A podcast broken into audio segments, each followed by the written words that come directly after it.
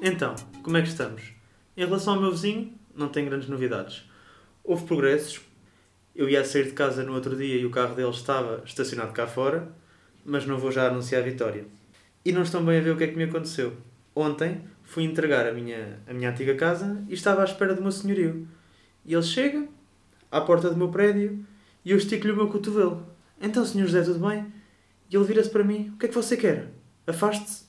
Neste momento eu fico completamente à toa e digo: Sou eu, sou inquilino. Ele lá me reconheceu. Isto para dizer o quê? Eu com a máscara sou completamente irreconhecível. Mas isto torna-se engraçado. E porquê? Dá para ver como reagem várias pessoas quando um desconhecido fala para elas. O meu antigo patrão fingiu que me conhecia. Um amigo meu fingiu que nem me viu. Isto é uma forma porreira de analisar as pessoas. Esperem aí, eu disse patrão. É mesmo aquele tipo de palavra que não me soa bem.